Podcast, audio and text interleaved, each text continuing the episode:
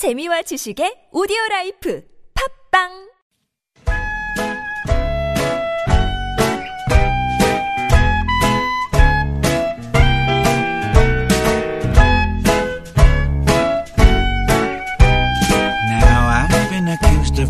메마른 마음에 산뜻한 문화의 바람이 붑니다. 이다혜의 책 그리고 영화.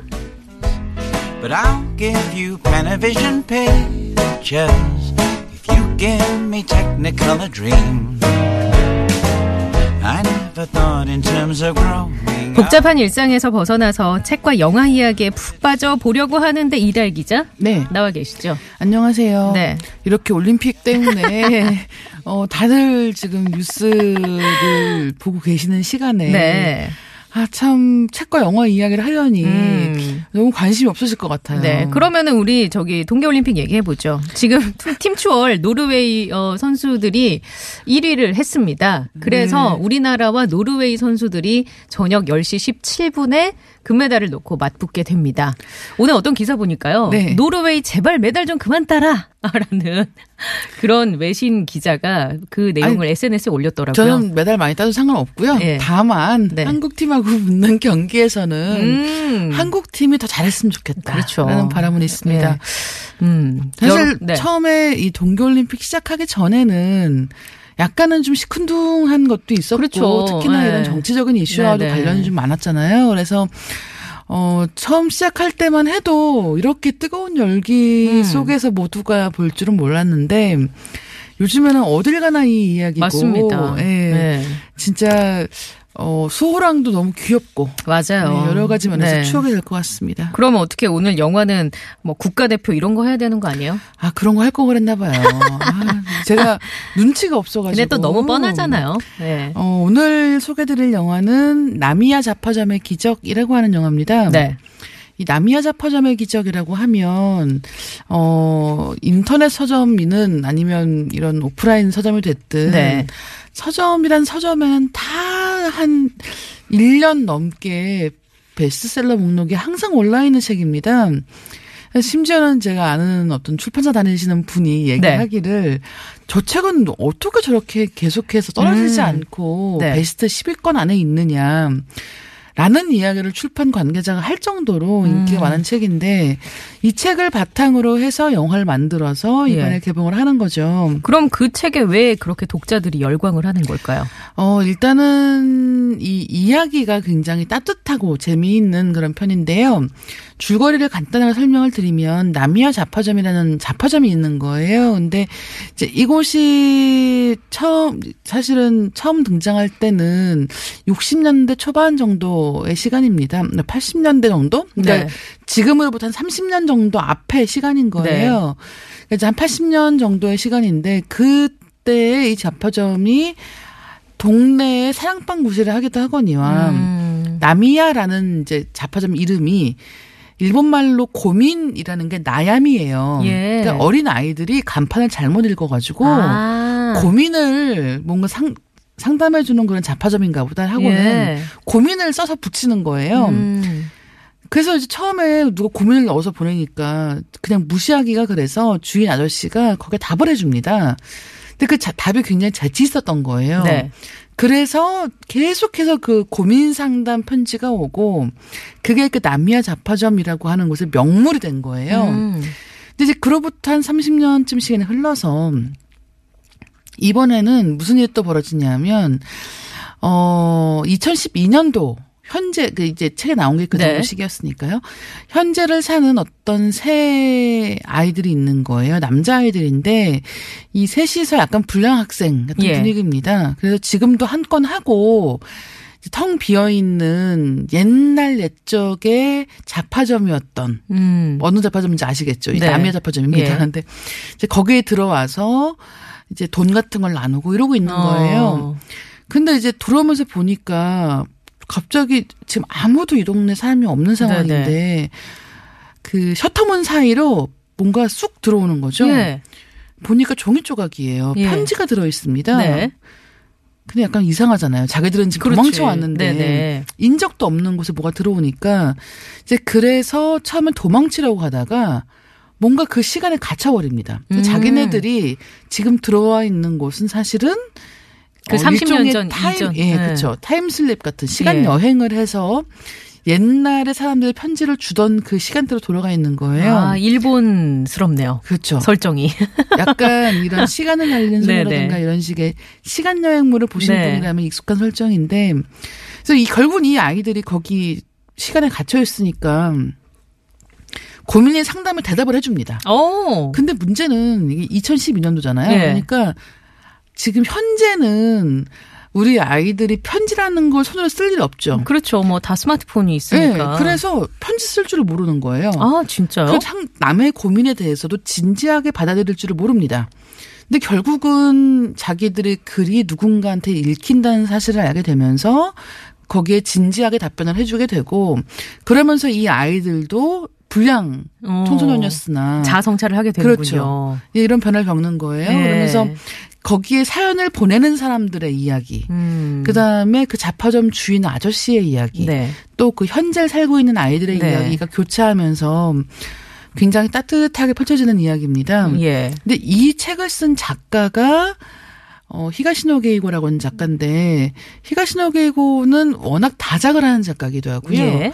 한국에서 굉장히 인기가 많은 추리소설가예요. 음. 그러니까 원래는 용의자 X의 헌신 같은 네, 네. 이 추리물을 잘 쓰는 걸로 한국에서 인기가 많은 작가인데, 남이야 잡화점의 기적 같은 경우는 완전히 드라마입니다. 어. 그러니까 사람 살인 사건을 풀고 이런 게 네. 아니라 완전히 드라마고, 심지어는 이런 시간 여행을 하는 예. 그 안에서 이제 사람들의 선량한 휴머니즘. 마음들을 네. 예, 발견해가는 휴머니즘의 이야기이기 때문에, 어떻게 보면 히가시노 게이고의 이야기들, 인기 있던 이야기들과는 약간 다른 편이지만, 오히려 이런 훈훈한 이야기에 사람들이 굉장히 열광한 그런 음. 부분이 있는 것 같아요. 그러면 그 책을 영화로 옮겼을 때 뭐 어색하거나 혹은 네. 뭐 책 원작에 못 미친다거나 이런 네. 거는 없나요?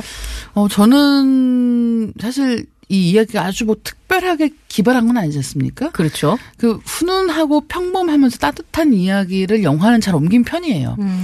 그리고 또 한 가지는 그 잡화점도 정말 그런 동네에 있을 법한 작고 좀 소박한 규모의 잡화점이기 때문에 거길 드나드는 사람들의 이야기가 따뜻하게 잘 전달됩니다. 그렇군요.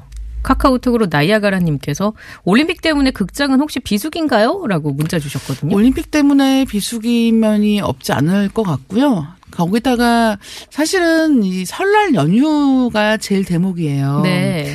근데 설 연휴 동안 다 올림픽 보셨죠.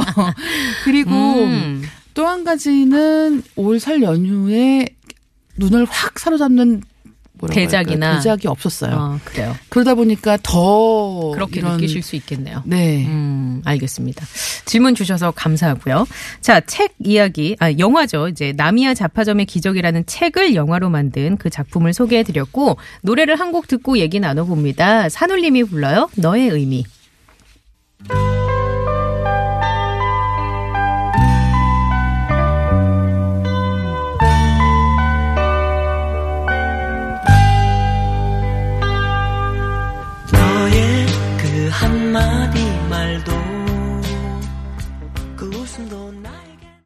네, 이다희 기자와 함께 책 그리고 영화 이야기 나눠보고 있습니다. 이번에는 책 이야기 해볼게요. 책은 어떤 책 들고 오셨어요? 네, 어, 책은 문장의 온도라고 음. 하는 제목이고요. 네. 요즘 모모의 온도라고 예. 하는 책들이 인기를 끌고 네. 있죠. 이번엔 문장의 온도입니다. 음. 어, 이덕무라고 하는 예. 조선시대의 문장가의 작품들 중에서 좋은 글을 가려 뽑고, 그때는 한문으로 글을 썼기 때문에 네. 그 한문 원문을 싣고 거기에 해석을 더하고 음. 또 잠깐 그 글에 대한 해설을 네. 또 하는 이런 구성으로 되어 있습니다. 이덕무라고 하면 뭐 조선시대 실학자이기도 하고 예. 최고의 독서가라고도 합니다. 별명이 간서치라고 하는데, 이 간서치라는 별명 자체가 책만 읽는 바보다라는 뜻이에요. 음. 그래서 형편이 넉넉하지 않은데도 불구하고 이 시대는 음. 책이 굉장히 비쌌기 때문에 네네. 근데 이제 자기가 책 욕심도 있고 책을 너무 좋아해서 형편이 어려워도 형편 닿는 대로 다 책을 사는 거예요.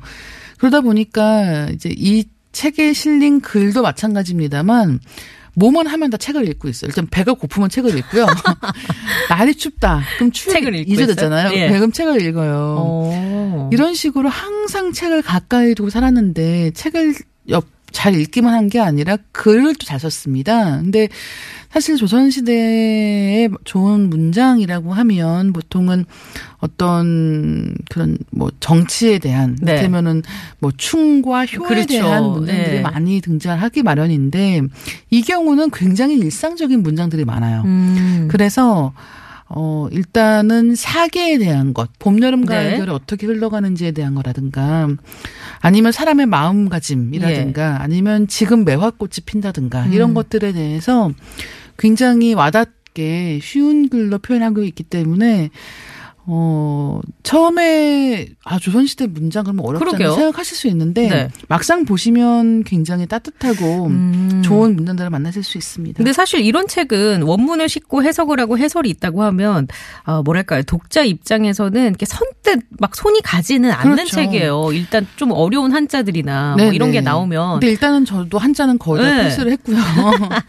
한자, 한자 부분은 뭐 굳이 읽으셔도 좋고 안 읽으셔도 음. 좋겠지만 이제 그 문장을 한글로 해설한 부분 있지 않습니까? 네. 그런데 그 문장들이 다 너무 간결하고 아름다워요. 어, 예를 들면 어떤 게 있을까요? 예를 들면 어 제가 아까 계절에 대한 이야기가 네. 많다고 했지 않습니까? 이런 게 있어요. 이제 한자로는 춘산선선, 이하산적적, 추산구구, 이동산율률. 그러니까 음. 이렇게 음을 다 맞춘 거예요. 예, 예. 어, 봄 산은 신선하고 따뜻하고 산뜻하고 여름 사는 물방울이 방울방울 떨어진다. 음. 가을 사는 여위와 수척, 수척하고 겨울 사는 차갑고 싸늘하다. 오. 이런 문장이에요. 네. 그러니까 사실은 누구나 일상에서 느끼는 문장들, 어떤 감정 네, 네. 같은 것들을 어, 이 조선시대 사람이 글로 남겼고 그게 지금까지도 울림을 준다라고 생각하시면 될 것 같고요. 그래서 뭐 벌레나 꽃이나 나무 이런 것들에 대해서 굉장히 많이 표현들이 되어 있고 그 표현들이 대체가 있습니다. 음. 그래서 한번 이덕무의 글이 낯서신 분이라고 해도 예. 저는 굉장히 쉽게 접하실 수 있는 책이 아닐까 생각을 하고 있고 어렵지 않고 음. 지나치게 무겁지 않으면서도 그래요? 예, 울림이 음. 있는 그런 책들입니다. 그리고 예를 들면 뭐 사람의 마음이라든지 뭐 가족이라든지 이런 부분에 대해서도 언급을 한 게 있나요? 그 책에서? 그렇죠. 사람의 마음 제가 일단은 이제 글을 쓰는 일을 하고 있지 않습니까? 그래서 제가 이 책에서 굉장히 재미있게 본 부분은 또 뭐가 있냐면 한, 형상 밖에 아득하고 어렴풋한 것과 가슴 속에 쌓인 기운을 마음으로는 분명하게 알 수 있다. 그러나 말과 글로 표현하기는 어렵다. 음. 그렇죠. 어렴풋하게. 그렇죠. 그래 이런 기분이야 라고는 알고 있지만 막상 그걸 표현하려고 들 때는 맞아요. 말이 떠오르지 않아요. 근데 네. 그런 거를 이렇게 책을 많이 읽고 글을 많이 쓴 사람조차도 똑같이 느끼고 있는 거죠. 이런 식의 표현들이 많기 때문에 어, 이 책에 실린 경우는 사실은 그렇게 인간관계 자체에 대한 건 많지는 않습니다. 이게 그냥 내가 일인칭 시점이 돼서 뭔가 느끼는 것들에 그렇죠. 대한 서술인 예, 거군요. 그런 것들이 훨씬 더 음. 많이 있고요. 예, 그래서 어디를 펴서 봐도 괜찮은. 그러니까 음. 순서대로 읽을 필요도 네네. 없고 한 번에 다 읽을 필요도 없고 그냥 네. 아무 때나 그때그때 기분에 따라서 그냥 펼쳐지는 면을 음. 읽어보시면 아 굉장히 지금도 울림이 있는 문장을 쓰는 음. 이런 글쟁이가 몇백 년 전에도 있었구나라고 네네. 아실 수가 있는 책입니다. 그렇군요. 이덕무의 문장의 온도라는 책까지 소개를 해드렸습니다. 오늘 저녁에 경기 보실 거예요? 우리 팀 추월 경기? 경기 봐야 되지 않겠습니까? 음, 봐야죠. 네. 예. 뭐 사실 쇼트트랙 또 워낙 효자 종목이긴 하지만 스피드 스케이팅 팀 추월에서 이렇게 네. 우수한 성적을 내는 거는 저는 굉장히 뭐랄까요? 신선하기도 하고. 그렇죠. 예, 너무 앞으로 점점 더 활약하는 분야가 종목이 많아졌으면 좋겠다는 바람을 이번 기회에 다시 한번 하게 되는 것 같아요. 그러니까요. 네. 이번에 가장 인상 깊게 본 종목 있어요? 아, 다 좋은데요. 컬링하고 네. 스켈레톤 같은 경우는 다들 지금 경기 본 적 없다가 그러니까요. 올해 다들 보고 있지 않습니까? 네. 네, 너무 재밌고 음. 이번 기회를 통해서 저는 보통 동계 스포츠에는 아주 관심이 많지는 않았는데 네네. 동계 스포츠가 정말 재미있구나라는 네. 걸 많이 배우는 것 같아요. 스릴 있다라는 표현이 그렇죠. 어떤 종목에서는 야 저거를 인간이 해낸단 말이야 네네. 약간 그런 네네. 것들도 느끼게 되고 저도 비슷한 느낌이었습니다. 아, 오늘 얘기 감사했고요. 저희 다음 주에 만나뵐게요. 고맙습니다. 네, 감사합니다. 네.